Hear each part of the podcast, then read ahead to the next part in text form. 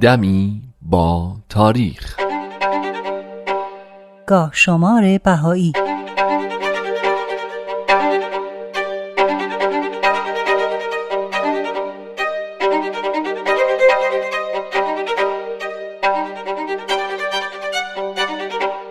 دوازده بهمن 1331 خورشیدی اول فوریه 1953 میلادی 16 جمادی الاول 1372 هجری قمری در این تاریخ مشروق الاسکار ویلمت در شیکاگو افتتاح شد.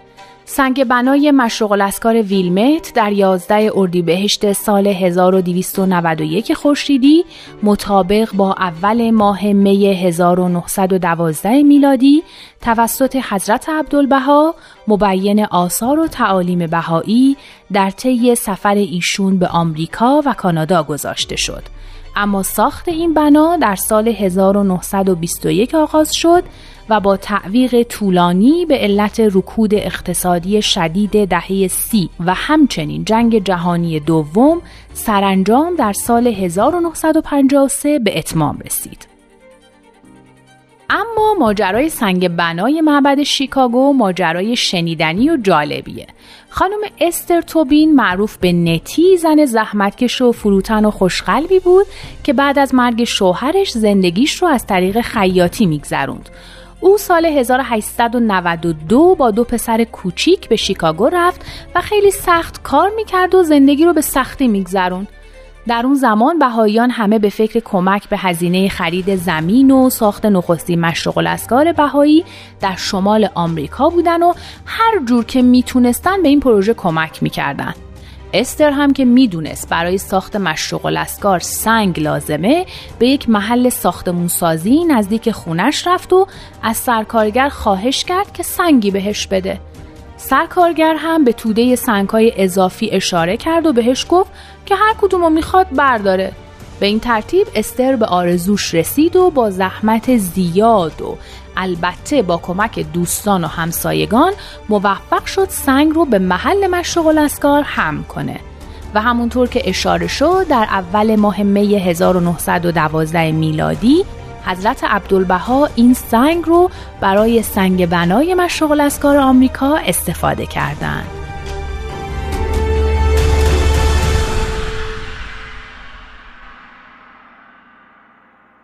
مشروق الاسکار ویلمت قدیمی ترین و بزرگترین معبد بهایی و در بین بهاییان به ام المعابد غرب مشهوره. این بنا در سواحل دریاچه میشیگان و در شمال هومه شهر کوک واقع شده. عرفان ثابتی محقق بهایی در بخشی از یادداشت جهانی شدن و مشروق الاسکارهای بهایی در مورد معماری این بنا اینطور نوشته. معماری مشرق الاسکار شیکاگو آمیزه ای از سبکهای اسلامی، بیزانسی، مصری، رونسانس و رومانسک است و در تزینات داخلی و خارجی آن می توان صلیب رومی، صلیب یونانی، صلیب شکسته ادیان هندی، ستاره ششپر داوود و ستاره و هلال ماه اسلامی را دید که نماد آموزه بهایی وحدت اساس ادیان است. روزنامه نیویورک تایمز طرح این مشرق الاذکار را برداشت معمار از نوعی سازمان ملل دینی خواند.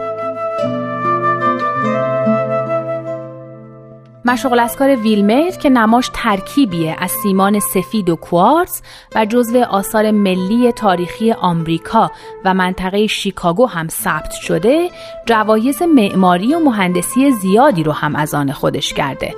اما معمار این بنا لوئیس بورژوا معمار کانادایی که در سال 1907 میلادی در شهر نیویورک به آین بهایی ایمان آورده بود. در سال 1920 در جریان فراخانی برای طراحی این بنا نمایندگان حاضر در انجمن ملی شور بهایی در نیویورک طرح لوئیس بورژوا رو انتخاب کردند بورژوا برای دیدار و مشورت با حضرت عبدالبها به حیفا سفر کرد و در نتیجه صحبت با ایشون تغییراتی در طرح اولیه داد و ابعاد طرح رو کوچکتر کرد.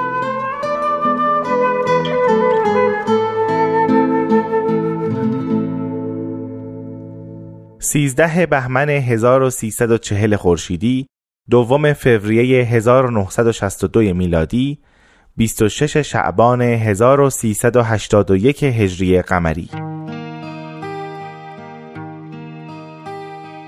در این تاریخ جناب آقا میرزا حسن رحمانی نوشابادی که از بهاییان نامدار ایران بود در شیراز درگذشت. میرزا حسن در خانواده بهایی به دنیا اومد و از همون ابتدا پدرش با وجود وضع نچندان خوب مالی نهایت تلاشش رو کرد تا میرزا حسن با سواد و با تربیت پرورش پیدا کنه. ولی چون وسایل چندانی فراهم نبود میرزا حسن به ناچار پیش چند تا زن که سواد روزخونی داشتن خوندن قرآن رو یاد گرفت. بعدها هم نزد چند ملا بعضی کتب ادبی معمول اون زمان مثل گلستان و دیوان حافظ رو فرا گرفت و از هر فرصتی استفاده می کرد تا از کسانی که با سواد بودن علوم مختلف رو یاد بگیره. دوازده سیزده سالش بود که پدر و مادرش به علت بروز وبا به فاصله چند روز فوت کردند و میرزا حسن یتیم شد. بعد از اون با یکی از بهایان خوشنام اون زمان به نام آقا میرزا مهدی اخوان مصطفی آشنا شد که به خواست حضرت عبدالبها برای معرفی آین بهایی از تهران به یزد اومده بود و برای نوشتن آیات و مناجات به یک شخص خوشخط نیاز داشت که او رو همراهی کنه. به این ترتیب میرزا حسن چهار سال همراه او بود و بعدها هم به درخواست او در شهرهای مختلف در مدارس بهایی به تدریس و تعلیم مشغول بود. آقا میرزا حسن رحمانی نوشابادی سرتاسر سر حیاتش رو وقف خدمت و معرفی آین بهایی در اقصانقات ایران کرد و الواحی هم از طرف حضرت عبدالبها و حضرت شوقی ربانی و دی امر دیانت بهایی به افتخار او صادر شده. او به خاطر باهایی بودن بارها متهم شناخته شد و ماههای مدیدی رو هم در زندان سپری کرد. جناب نوشابادی که در اواخر حیاتش از فشار خون بالا رنج می برد در سیزدهم بهمن سال 1340 خورشیدی بر اثر سکته قلبی در شیراز درگذشت و در گلستان جاوید یا همون گورستان بهاییان در شیراز به خاک سپرده شد.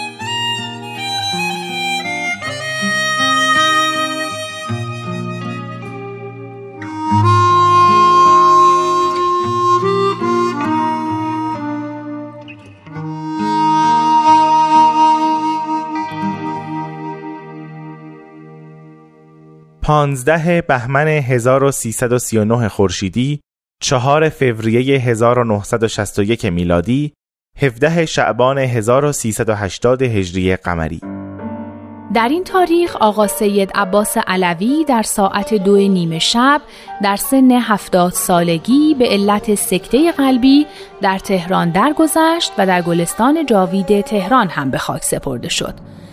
گذشته او زمانی واقع شد که فقط دو هفته از بازگشتش از کامپالا میگذشت. سفر او به کامپالا برای شرکت در مراسم افتتاح مشروق الاسکار اوگاندا بود. آقا سید عباس علوی خراسانی در سال 1271 خورشیدی در روستای دستجرد شهرستان بیارجمند از توابع شاهرود به دنیا آمد.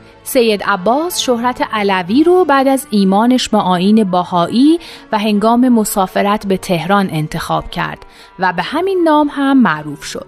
او که در دو سالگی پدرش را از دست داده بود تا ده سالگی تحت توجه مادرش بزرگ شد اما تو این سن مادر رو هم از دست داد و دو سال به سرپرستی امو و بعد از اون تحت حمایت مادر بزرگش مهرنسا و دایی بزرگش قرار گرفت و به تحصیلاتش ادامه داد و در فقه اجتهادی، حکمت الهی و منطق و فلسفه کسب علوم کرد. آقا سید عباس و آقا سید رضا بجنوردی دو نفر از طبقه روحانیون بودند که بعد از تحقیقات طولانی به دیانت بهایی مؤمن شدند. زمانی که ایمان اونها آشکار شد بسیاری از طلاب شروع به مخالفت با اونها کردن و از مدرسه نواب که در اون تدریس می‌کردن بیرونشون کردند. همینطور با نصب اعلامیه از ورود هر دوی اونها به مسجد گوهرشاد و صحن و حرم متحر جلوگیری کردند. تا مدتها مشتهدین و علما سعی می‌کردند که آقا سید عباس رو وادار کنند تا از دیانت بهایی تبری کنه اما او هر بار با دلایل متعدد بر سر اعتقادش میستاد علما هم که دیدن سید عباس از دین خودش تبری نمی‌کنه تصمیم به قتل او گرفتن و چند بار هم اشخاصی رو برانگیختن تا او رو به قتل برسونن. اما هر بار حفظ حق شامل حالش شد و از این محلکه نجات یافت و عازم اشقابات شد. و مدتی رو در مدرسه پسرانه بهایی در اشقاباد به معلمی مشغول بود تا اینکه مجددا به تهران برگشت و از اونجا برای معرفی دیانت بهایی به اقصانقات ایران سفر کرد و حتی زمانی که میس مارتاروت از بهاییان غرب به ایران اومد او رو در سفر آذربایجان همراهی کرد.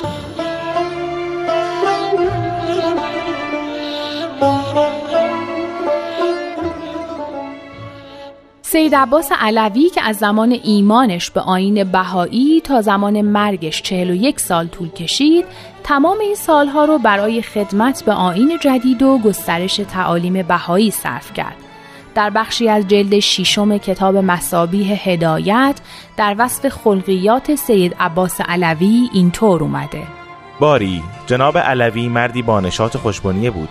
همیشه و همه جا بلند حرف می‌زد و سخن را غالبا اعاده و تکرار می کرد. با همه کس یگانه و صمیمی بود و در سرابهای وجودش اثری از ریا و غرور نبود. خود را بر احدی ترجیح نمی‌داد و حق هیچ کس را در هیچ موردی ضایع نمی کرد.